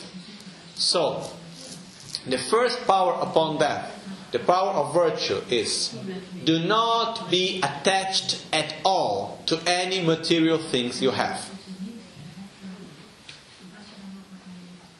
Otherwise, this being attached to material things, it holds us in this life. And we are not able to live in a good way. So do not be attached to material things and at the same time, time direct yourself in a good direction. Which means, sorry, at the same time, direct the things that you live here in a good direction. How can we do that from this moment? By making a testament, a will. You know? I haven't done a will yet because I don't have anything to leave in the will. when from the moment I may have something sure I will do it. We, we shouldn't wait the day that we will be in the bed of death, you know, like, oh, now I need to make a will. We never know when we will die, so it's never too early. And if in the middle of the day we change idea, go there and change it hundreds times, thousands of times. But don't wait for it. I tell you a short story, true story. There was one lady called Juzi Gardenghi. Juzi Gardenghi was the lady that invited Lama Gangchen for the first time to Italy. She had a cancer, what was kidney or liver, I think was liver. She had metastasis on her liver, I think so. Anyhow. And uh, she went around 25 years ago to Greece to meet Lama Gangchen the first time he came to the West. And uh, she even couldn't walk anymore. The doctors had given her two years to live. And uh, Lama Gangchen said, Okay, I take care. And he gave mostly water and cream pills, some medicine, blessings, and so on. And what happened is that uh, she lived for other 25 years. And each and every time she went to the doctors, the doctors give two months for her. And she passed away just a few months ago. And uh, we went to see her together with Lama Gangchen. Lama Gangchen said to her, Please don't forget to write everything. What you want, how you want. Otherwise, things just go in another way. But she forgot about one point, or she didn't forget and she didn't say. She passed away. Her sister had her testament. I have no idea what it was in there. But the point was that it was completely useless. She couldn't even be cremated. Why? Because more than 30 years ago, she was married for three months and never divorced. So, and nobody has any idea where this man is. If he's still alive or not, where he may be, nobody has any idea at all. And now everything is blocked there. So, prepare things. Don't wait until one day for other people to need to, how to say, solve the problems that we didn't solve. Somehow. So it's like the point is don't be attached. The first thing towards death, not being attached to our material things. Upon that, give everything. And there is, even if we go to little bit, so for someone it may look like an extreme. But one time there was a Brazilian monk, he was in the monastery, and uh, he was very sick. And I was taking care of him, and he was very afraid of dying. And uh, one day he came to my teacher and he said to Genlapala, Oh, you know, I want to leave everything I have. Uh, I don't have much. I have this tanka I want to give to this person. That statue I want to give to that other one. These books I want to give to this person, and so and so on. And that Genlapala just looked at him and said, Stop being attached to your things even after your death. You know? Leave everything to the monastery, and the monastery will see what to do. It was a bit strong. But I was saying, I say it's true. It's like it's a little bit like have ever happened that someone gives you a present and after the person is asking how are you using the present? If you are taking good care of the present, And uh, sometimes, I even saw some time ago a person came to a friend of mine and uh, said, "Oh, I haven't seen I haven't seen you wearing that clothes that I've given you some times ago. Give it back to me because you're not wearing ten years later or something like that." You know? So very often we have these things that we give something but we still think it's ours. And remember, when we die, nothing more is ours. Gone. So instead of just living like that, and there is another saying which says like this. There is in Tibetan, it sounds very nice, but it means something like that. Uh, during your life, you put a lot of energy to accumulate wealth. And you accumulate a lot of negative energy and a lot, a lot of negative karma to accumulate wealth. Before dying, you write down your wills, what you want to do with this, who you want to get what. When you die, Nobody gives importance to what you have written and they just fight to get whatever they can. They stay with the wealth that you have accumulated and you take with yourself the karma that you have accumulated to accumulate that wealth. You know, we don't have like, okay, this is one, uh, how do you say, when someone gets heritage? We don't have heritage with karma. No? If there would be heritage with karma, it would be a little bit different. Okay, uh, this person have left such amount. Okay, there are two millions, but the bad karma, it was this and that karma. Maybe better not to touch it. You know. it's not like that. When we die, the karma that we have done, we take it with us, and the material things that we have accumulated, we just leave it here. So instead of just leaving it like this, give a good direction at least a part of it. So, and the most important thing, do not be attached to your material things. So, this is the first power upon that. First power for what? To have a good rebirth. So, the first power of having a good rebirth is do not be attached to your material things, whatever it may be. You know, there is even the story of a monk that he didn't have anything materially. But he was very attached. He had a cup of tea with a lot of butter. Tibetans like a lot of butter. And he was dying, but he couldn't direct his mind well to the next life because he was attached to the butter of his tea. So his mind was fixed in the butter of the tea. And he was dying. So there was a Lama there and he saw this. And then he started explaining him making the description of the pure land of Sukhavati. And I think sorry Tushita.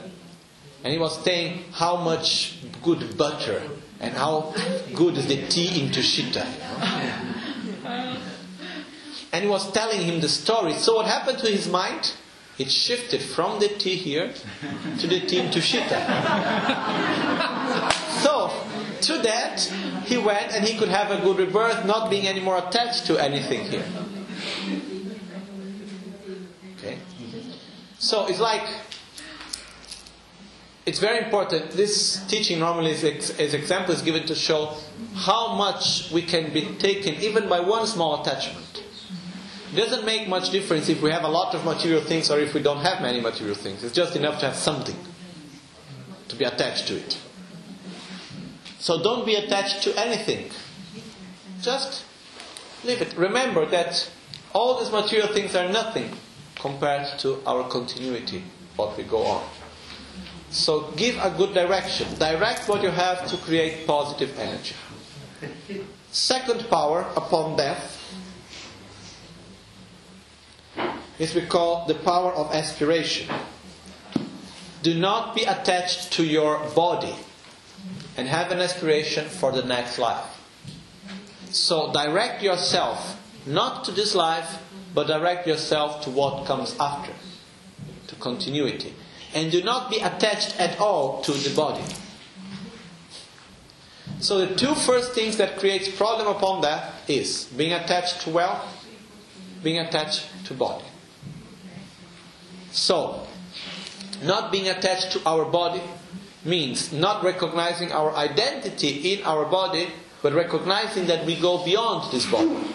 that there will be a continuity after that, that we will continue afterwards. So, to, to direct our mind, to direct ourselves in what comes after that, and not in what is right now here. Okay?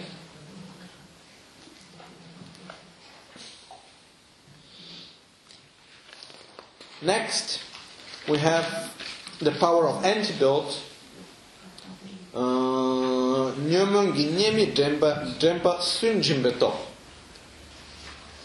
it's to remember the faults of mental defilements. So not to let our mind to be driven by mental defilements.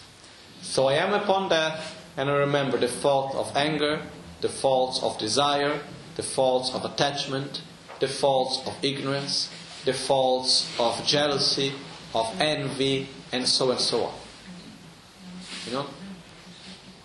Today, this morning, when I went to this symposium, I said something that I think it can be useful here also, which is how do we know if an emotion is a positive emotion or a negative emotion? How do we know that? Look at your body.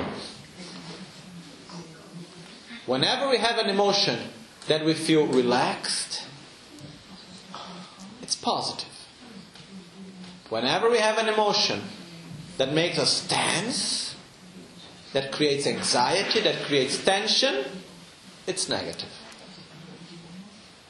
So remember the faults of all negative emotions, of all mental defilements anger, jealousy, pride, ignorance, aversion, hatred, and so and so on. We know, we have said them so many times. Okay? So remember the faults, so not to let ourselves be driven by it at the moment of death. One of the worst things that can happen to us in the moment of our death is to be taken by anger, for example.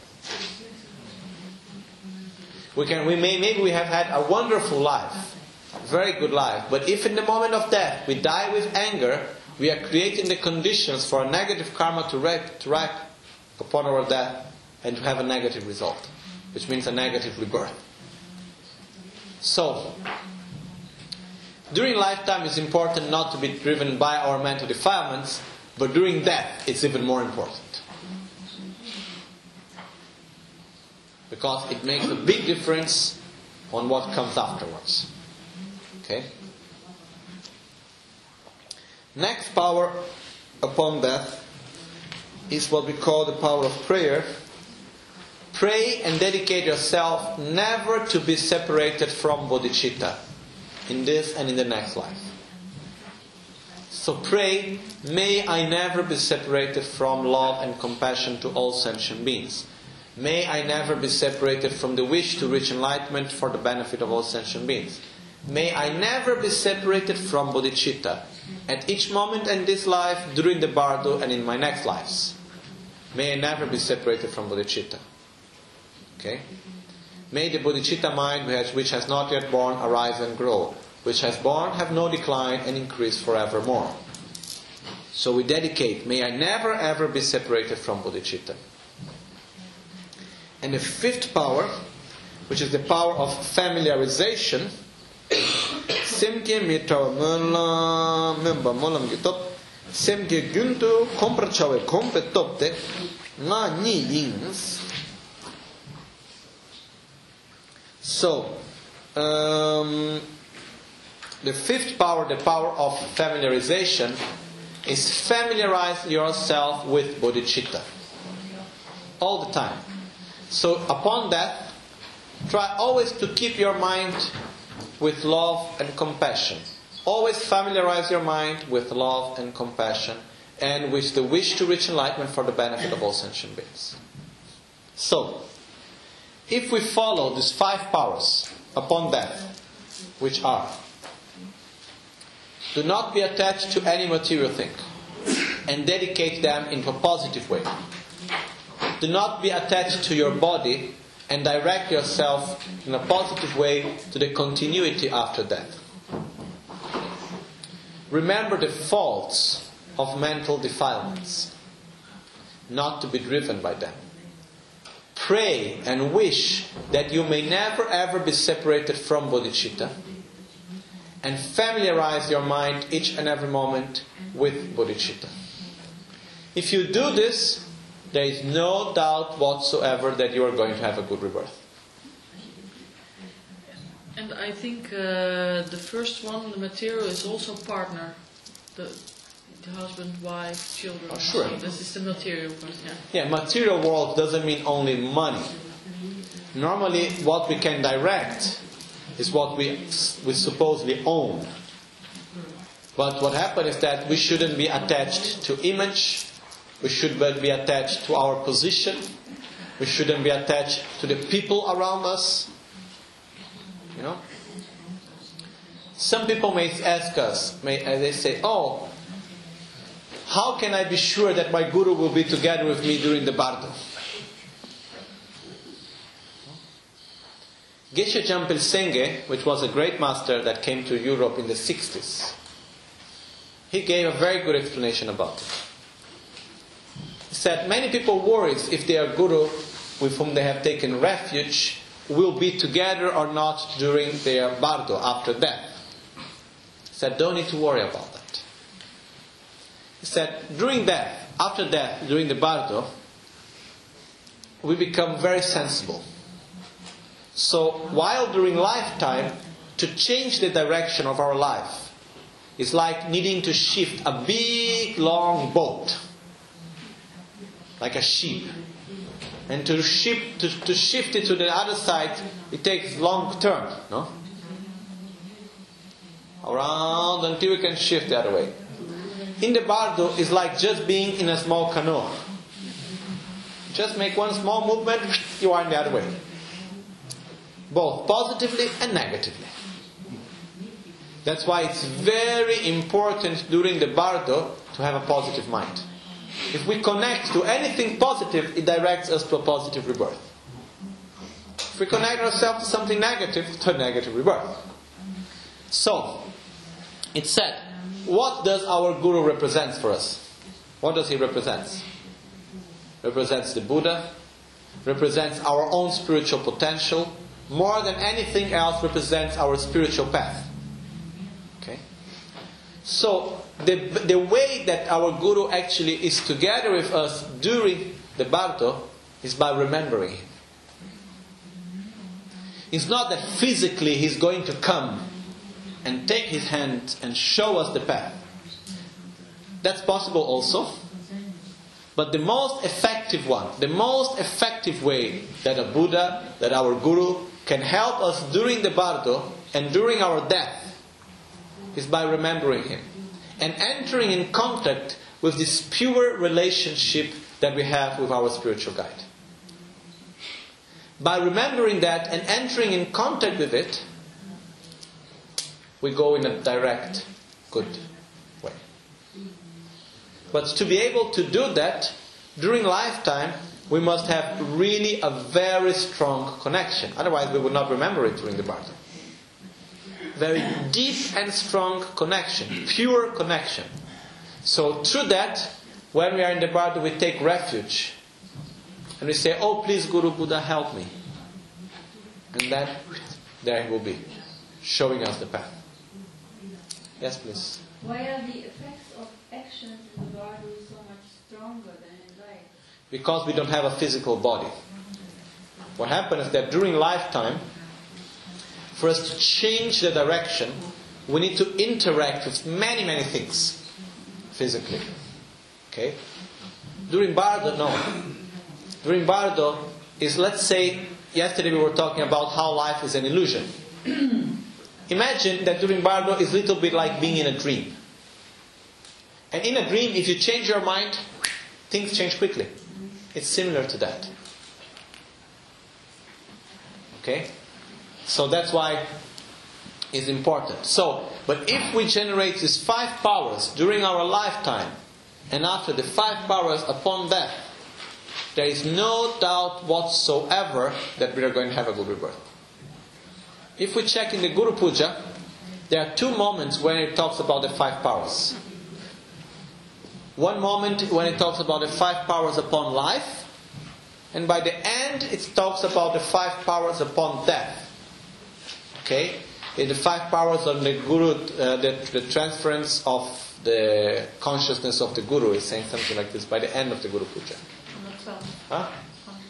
112. 112. Okay, can I check the Guru Puja somewhere? Okay, here, I have it.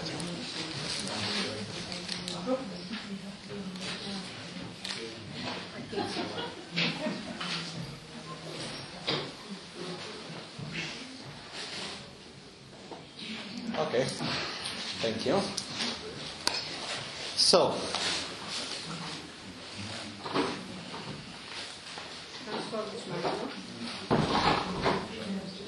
Yeah. Yeah. So let's check. Where is the five forces? The first five forces? 97. 97. Let's see. No, 79. Huh? No, 97. Dorna that's it. In short, no matter what appearances may arise, good or bad, be they good or bad, we seek your blessings to transform them into the path, ever enhancing the two bodhicittas, which means love and compassion to other sentient beings and the correct view of reality, through the practice of the five forces. Which are the five forces? The power of aspiration, the power of virtue, the power of familiarization, the power of prayer, and the power of antidote. Now, I don't know if I said in the right order, I don't think so, but these are the five powers that we have just seen. And the, the quintessence of the entire Dharma. And thus, we acquaint ourselves only with a happy mind. And uh, when we go to verse 112, it says, should, should, we not, should we not have completed the points of the path at the time of death, which means if we have not reached enlightenment before our death, we seek your blessings that we may li- that we may lead to a pure land, that we may be led to a pure land through either the instructions of applying the five forces, which is the five forces that we have just seen, or by the forceful means of enlightenment, the Guru's transference mind. Uh, when you talk about the forceful means of enlightenment, it's, it's possible some great masters have the capability when a person or uh, animal in a house, someone is dying, it's possible to be nearby this person and in a subtle way to give the right influence to guide the person through a good rebirth. We, nobody can be reborn without having created the causes to be reborn there, but the Guru can show the path. It's like if we are lost in the bardo and the Guru is showing us the path how to be reborn. But the best way that we can be sure that we are going to have a good rebirth is through the five forces, the five powers. Okay? So, as we don't know when we are going to die, start practicing them right away. It's never too early. Okay? It may be too late, but it's never too early. So, do they look too difficult?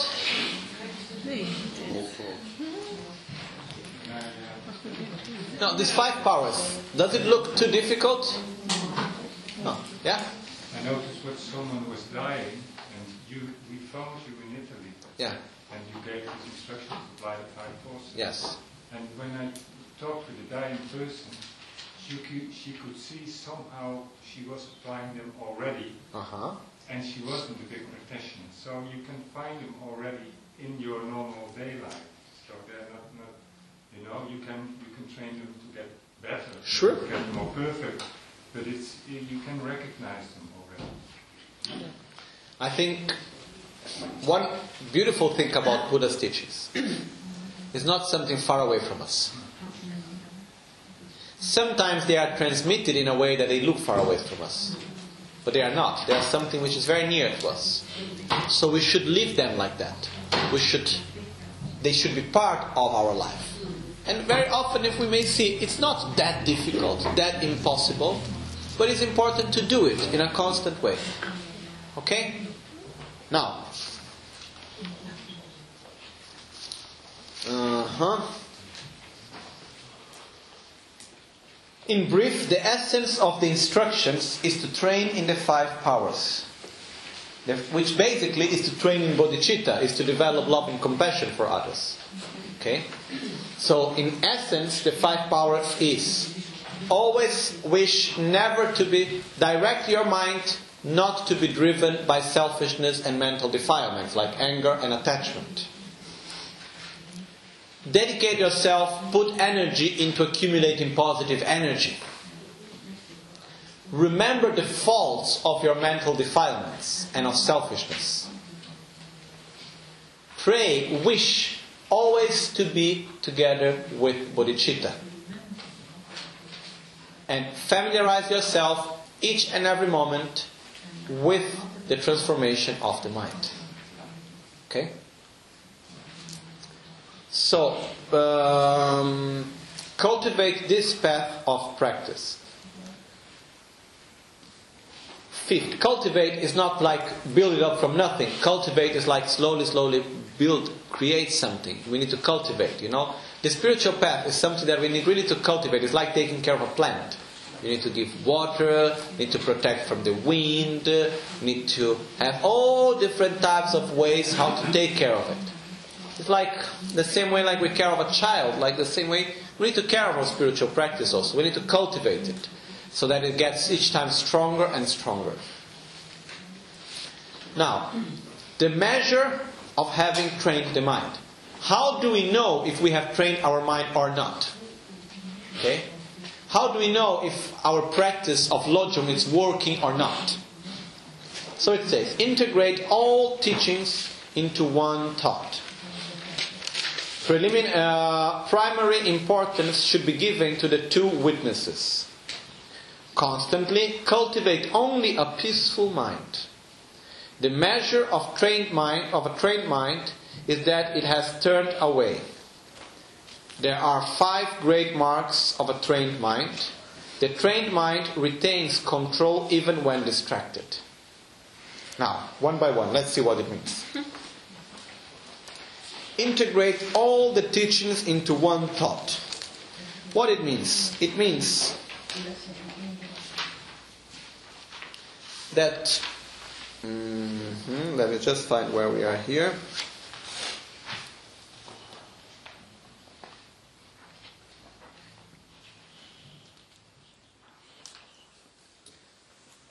Any practice that we do, it doesn't matter if we are making self healing, it doesn't matter if we are making water offerings, if we are doing the Guru Puja, if we are doing walking meditation, if we are doing sleeping meditation, you know. It doesn't matter what we are doing, what practice we are doing. It doesn't matter what, if we are reading a book of Dharma, it doesn't matter if we are going to receive an initiation. All of this should work in the same direction that is, to eliminate selfishness, to develop bodhicitta. When we see that all the practices that we are doing are going in the same direction, it's a sign that we are going in the right direction. If we see that we are doing practices but they are not going in the same direction, hmm, something wrong there. Okay? So this is what it means in brief, where we are. Integrate all teachings into one thought. Which is the thought? Eliminate selfishness. It's one direction. Any practice that I do, any mantra that I recite, anything that I do, it goes in the same direction, which is develop bodhicitta, eliminate selfishness. Okay? It's clear, no? Second, primary importance should be given to the two witnesses. Who are the two witnesses? Myself and others. So I should observe my own self. Have I changed or not? Am I the same or there is some difference in me? Do I still react in the same way to situations? Am I selfish in the same way or am I a little bit better? I have changed something. I am more compassionate. No, I need to observe my own self, but also what other people say. It's like sometimes people come to me and say, Oh, Buddhism doesn't work. I have been practicing for five years and I see no difference in myself. Then you look to the person that you know since five years. Then I ask, Oh, really? He said, Oh, yes. Okay, let's see. Uh, are you more calm than before? Yes. Do you still get angry as you used to do before? No. Are you less attached to the things that you have around you? Yes. Then what are you coming to say to me that you haven't changed? no. Do you have more concentration? Yes. Then don't come to me saying I haven't changed. So sometimes, because we live 24 hours with ourselves, we don't see the changes that happen within ourselves. Sometimes we need someone else to look at us and say, hello, something has changed there. So we need two witnesses ourselves and what other people say. We should also take in consideration not like projecting our happiness in what other people say, but in the sense that we should observe to see, oh, how does other people see me? Have I changed or not? And it's very important. Don't expect realizations to be something like you start seeing the Buddhas flying around. okay? The true realization is to be more patient, to have more love, to have more compassion, to have more generosity, to have more wisdom, to have more strength, more courage in life, more joy, to suffer less with the same situations. These are true realizations. Okay? You know, sometimes we always expect to have very special realizations and things like that. Don't expect them, don't wait for them. Observe the transformation of your mind. It's the best realization you can have. Is it possible to have other types of realizations? Yes, it is. But they are not that useful. It's like, is it possible to fly? To be able to levitate? I believe yes. You know, one time in the United States, one man came to Lama Gangchen and very seriously, and he asked, I was not there, but someone was translating, was together, and he told me the story. And I asked Rinpoche, and he said it's true. So he was there, and one guy came to Rinpoche, and he said, Oh, Lama Gangchen, I heard you are a very great master. Uh, could you teach me how to fly? and then, very seriously, Rinpoche answered him back. He said, It's possible to learn how to fly, but after a lot of effort, you need to develop very great concentration and awareness. And after really doing a lot of many years of dedication, concentration, and so on, maybe you are able to fly 15 meters. Okay? These days you have aeroplane. Don't need that. Put your energy somewhere else. Okay? So,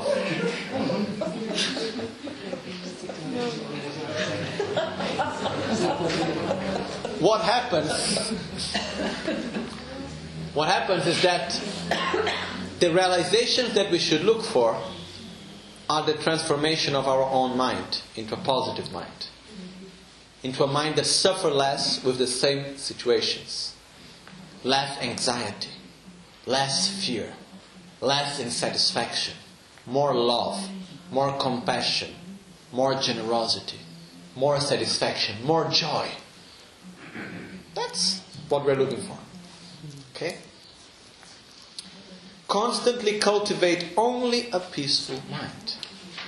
So, if we see that constantly, independently where we are, what happens? We have a happy mind. But actually, in Tibetan, Yide Bashi Gyunzete is not cultivate peaceful mind. Actually, in Tibetan, it's saying constantly cultivate only a happy mind. Okay? Somehow it was translated into peaceful, which is okay somehow also, but the actual meaning is a blissful mind, a happy mind. So the important point here is saying, remember the spiritual path is not a path of suffering, it's the path of joy. So if you can see that wherever you are, whatever happens, you are able to cultivate a joyful mind, it means you are going in the right path. Okay? If you are able to cultivate a peaceful and joyful mind, it means that you are following the right path. Okay? This is the other reference that we can have if we are really transforming our mind in the right way. Because we, we may say, oh, I I'm not becoming angry, I'm not becoming jealous, and so on, but I am there, you know, always looking at myself and feeling guilty for what I do, and I'm not reacting and I'm getting more nervous because I'm not reacting and getting more tense and so on and so on, and I live a very difficult in this life. That's not the way. We must be joyful. You know, all the great masters that I met in my life, they were always joyful. No? I remember, like the two masters I said yesterday, Lama Gangchen. Check. I take the abbot of Tashi Lhunpo, Kenrambucha Kachen Losan Soba. He was a great master. You know, even whenever Lama Gangchen came to see him, when we arrived at his monastery, which was Tashi Lhunpo in, in India, he would be waiting, Lama Gangchen, with all the monks outside the door of the monastery with flowers in the hands and khatas and everybody we were waiting in line. And Lama Gangchen would always stop the car few, maybe 20, 30 meters before them. Because he wanted to make prostrations to him. And he knew that if he was in front of him, he would not allow him to make prostrations. so he would stop before, and in the dirt floor, wherever it would be, we were in India, so Lama Gangchen would make the prostrations, and he would come running, stop, don't do it this way. and he was always so joyful, so joyful. It was incredible. He was my first teacher of philosophy. I received many initiations from him also. He was one of the main gurus of Lama Gangchen. And he was so patient because I even didn't know well how to speak Tibetan at the time. And I went to him for philosophical classes. And what he would do, he would say the phrase and I would repeat it. He would say and I would repeat it for an hour and a half, three times a week. He would say and I would repeat. He would say and I. And slowly, slowly I started to understand what he was saying. It was incredible. And where he was seated, it was like uh, behind him there was one window and uh, in front of him there was his table with many things. There was his bed where he slept and did his practice and everything, and ate and taught and everything was there. And some people used to say, oh, you know, he doesn't have shadow. Because it's the realization of what we call the empty body or the illusory body. I was 13 years old, 12, 13 years old, you know. I, I didn't make many problems in my head of asking or anything. So I used to go there and I watched him. I was looking. And actually, what I saw was that the shadow of the table and the shadow of the bed and the things on the table, they were very strong shadows as normally we see. But the shadow of his body was like the shadow of a glass. And then I asked him, Oh, can you explain me why your shadow is so light?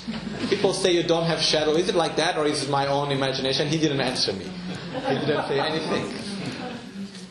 But anyhow, he was one of the most gentle persons I have ever encountered in my life. And at the same time, so joyful. Always. So for me, this is one of the most realized persons I've ever met.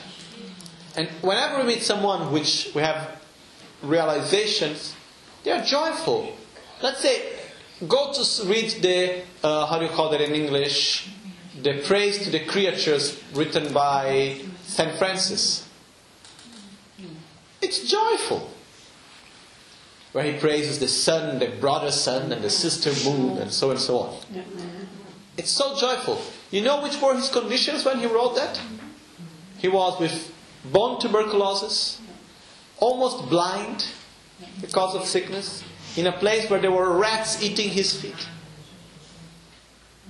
With such strong physical pain and so on. And he was incredibly joyful. Because his mind was in the right place.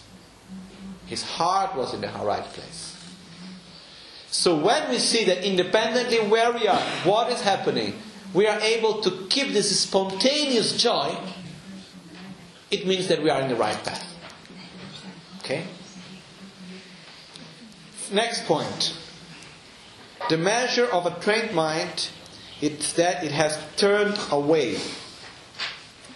Uh-huh. Lo uh, lo samba. It has turned away from selfishness. Okay? So when we see that our mind is different and we are not being selfish as before, that means we are going in the right direction. We have been transforming our mind in the right direction. Okay? Uh, the five great marks of a trained mind. Which are the five great marks of a trained mind? It means Dunge Söbe Katuchembo. You have what we call the great effort or the great endurance. Um, the great mind. Then we have the great virtuous uh, behavior or activity. Then we have the great morality and the great yoga. Okay? So, first of all, the great patience or the great effort is called Dunga Sobekatu Chembo. Is the fact of being able to bear any type of suffering without reacting with violence. When the mind is trained, the first sign of a trained mind in bodhicitta is that it doesn't matter how much suffering I have, how much violence people are people treat me with, I will not react with violence. Okay? It's the first sign of a trained mind. And here doesn't mean that we must arrive right away there. We should start. If I see that each time more and more I am able to react less with violence to violence itself, it means that I am going in the right path. Reacting with violence is also in the mind. Reacting or only physical. In the mind also. Also mainly in the mind. Sure, verbally it also is there. You know, if I am able at least not to do it anymore, verbally is already something, but I shouldn't like just keep it inside. It's like the fact of recognizing that this difficult situation that I'm living is a result of my own karma and there is no reason whatsoever why I should have anger and aversion to others. So, there is no excuse in the world, and there is no any excuse in the world to be angry. You can tell me anything. It's not an excuse. No, it's not a reason to be angry. Why? Because it doesn't serve for anything. It doesn't benefit anything being angry. Okay? So the next point is to have a great mind of being altruistic. To develop a great altruistic mind. This, the, uh, the third sign of, of having transformed the mind is. Is that all our daily behavior, our daily actions, they are in accordance with the Dharma. So, our actions, our daily behavior, it goes in accordance with the teachings, it goes in accordance with the Dharma. So that's when we transform our behavior. And then Diktun Tramori and Zempa Duzim Chenbo, the great morality is that when we even avoid the slightest negative action, when we avoid even the slightest negative action, it means we have reached great morality. And then uh, Tekpa Chimbo Lamla, uh, Tekpa Chimbo, Tekpa Chimbo Lam, Nel Nelma la Jorwe Nel Jorchimbo. The great yoga is that we are always practicing the yoga of the Mahayana. Which means whatever we do, wherever we are, we are always into the path of bodhicitta. We are always doing it through bodhicitta. So these are the five signs of a transformed mind. This is the objective that we want to reach. No, it doesn't matter in which situation I find myself, what happens to me, I don't react with violence and anger and aversion. Secondly, I have an altruistic mind and not an egoistic, selfish mind. Third, my behavior, my actions are in accordance with the practice of Dharma. Fourth, I avoid even the slightest negative action. Fifth, I do whatever I do in accordance to bodhicitta. Okay? So, even though we are not yet there, we can slowly, slowly try to be each time more and more near to it. Slowly, slowly. Okay? So, these are what are called the five great marks of a trained mind. And the last point it says the trained mind retains control even when distracted. It means a trained mind, even when not thinking about bodhicitta, it's in bodhicitta. A trained mind, even when not thinking about uh, being altruistic, is altruistic. A trained mind is a mind that when I am happy, automatically and spontaneously I dedicate my happiness to all. I don't need to think about it. A trained mind is the mind that when I am suffering, I take upon the suffering of all to myself and desire that may all sentient beings be free from suffering. Automatically, without thinking about it. So that's when we are trained. That's where we want to go. That's what, when we don't need to put any more gross effort and things come spontaneously, that's when we get trained. It's like when we play an instrument.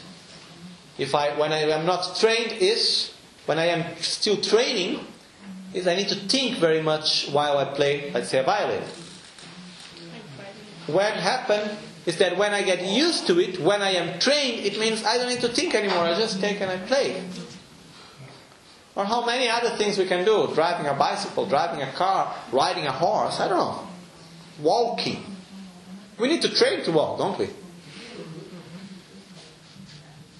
Nobody is born and knows how to walk. But once we have trained, it comes naturally. What happens if we train in the wrong way? We walk in the wrong way. So it's good to have a good training.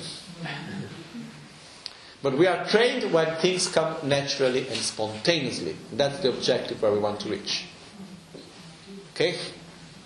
Now, Mm-hmm. Okay. Let me see if there's anything here that.